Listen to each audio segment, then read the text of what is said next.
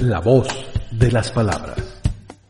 Los cuadernos de don Rigoberto, la novela erótica de Vargas Llosa, tiene como personaje principal a don Rigoberto y alter ego del autor, quien construye un universo paralelo, un lugar en donde solo existen Lucrecia, su amada, quien es la encarnación de la belleza clásica, la abundancia que no desmesura de sus carnes es la que tiene en vilo a don Rigoberto, y los demás personajes que pueblan sus fantasías. El texto es una apología del erotismo y todo lo que éste implica, individualidad, egoísmo, originalidad, imaginación y, claro, el demorarse en la búsqueda del placer como si éste fuera un juego, un ritual.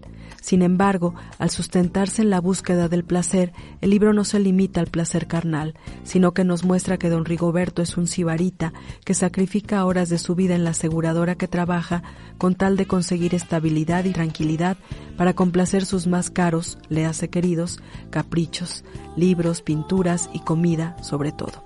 Aunado a su calidad de sibarita, don Rigoberto es reflexivo e inteligente. Sintetizo brevísimamente la trama. Doña Lucrecia es la madrastra de Fonchito, el hijo de don Rigoberto. Hay entre el adolescente y la madrastra una relación extraña, y esto hace que los dos protagonistas se separen. Sin embargo, como en toda gran obra, esta situación nos lleva a la conclusión de que el humano está lleno de matices, de pensamientos, y que mientras no dañen a otro no hay por qué acallarlos. Hay una cita que creo sintetiza todo el contenido del texto. Don Rigoberto dice, no conozco mentira más abyecta que la expresión con que se alecciona a los niños, mente sana en un cuerpo sano.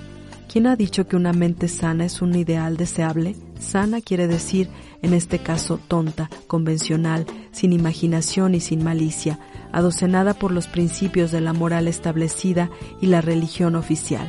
Mente sana eso, mente conformista, de beata, de notario, de asegurador, de monaguillo, de virgen y de boy scout. Eso no es salud, es tara. Una vida mental rica y propia exige curiosidad, malicia, fantasía y deseos insatisfechos, es decir, una mente sucia, malos pensamientos, floración de imágenes prohibidas, apetitos que induzcan a explorar lo desconocido y a renovar lo conocido, desacatos sistemáticos a las ideas heredadas, los conocimientos manoseados y los valores en boga. Don Rigoberto es un ser radical, odia y ama con la misma intensidad, y su universo cerrado excluye a la pornografía, Idest, Playboy y revistas similares. Entiendo bien el hecho de que el protagonista mencione a una mujer como Margaret Thatcher como actriz de sus fantasías. La mayoría de los hombres quizás espantarían, pero creo que el protagonista habla de la elegancia, la presencia, la autoridad, la inteligencia de esta mujer, atributos que hacen encontrarla deseable. Los cuadernos de don Rigoberto es la segunda parte del libro titulado Elogio de la madrastra, en el que ya se atisban estos caminos tortuosos que deambulan en la mente de los tres personajes, Rigoberto, Lucrecia y Fonchito.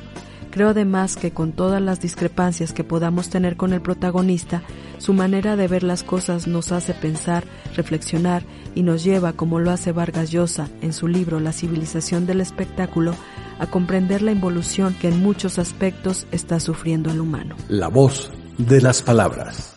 Por Percy Arbizu.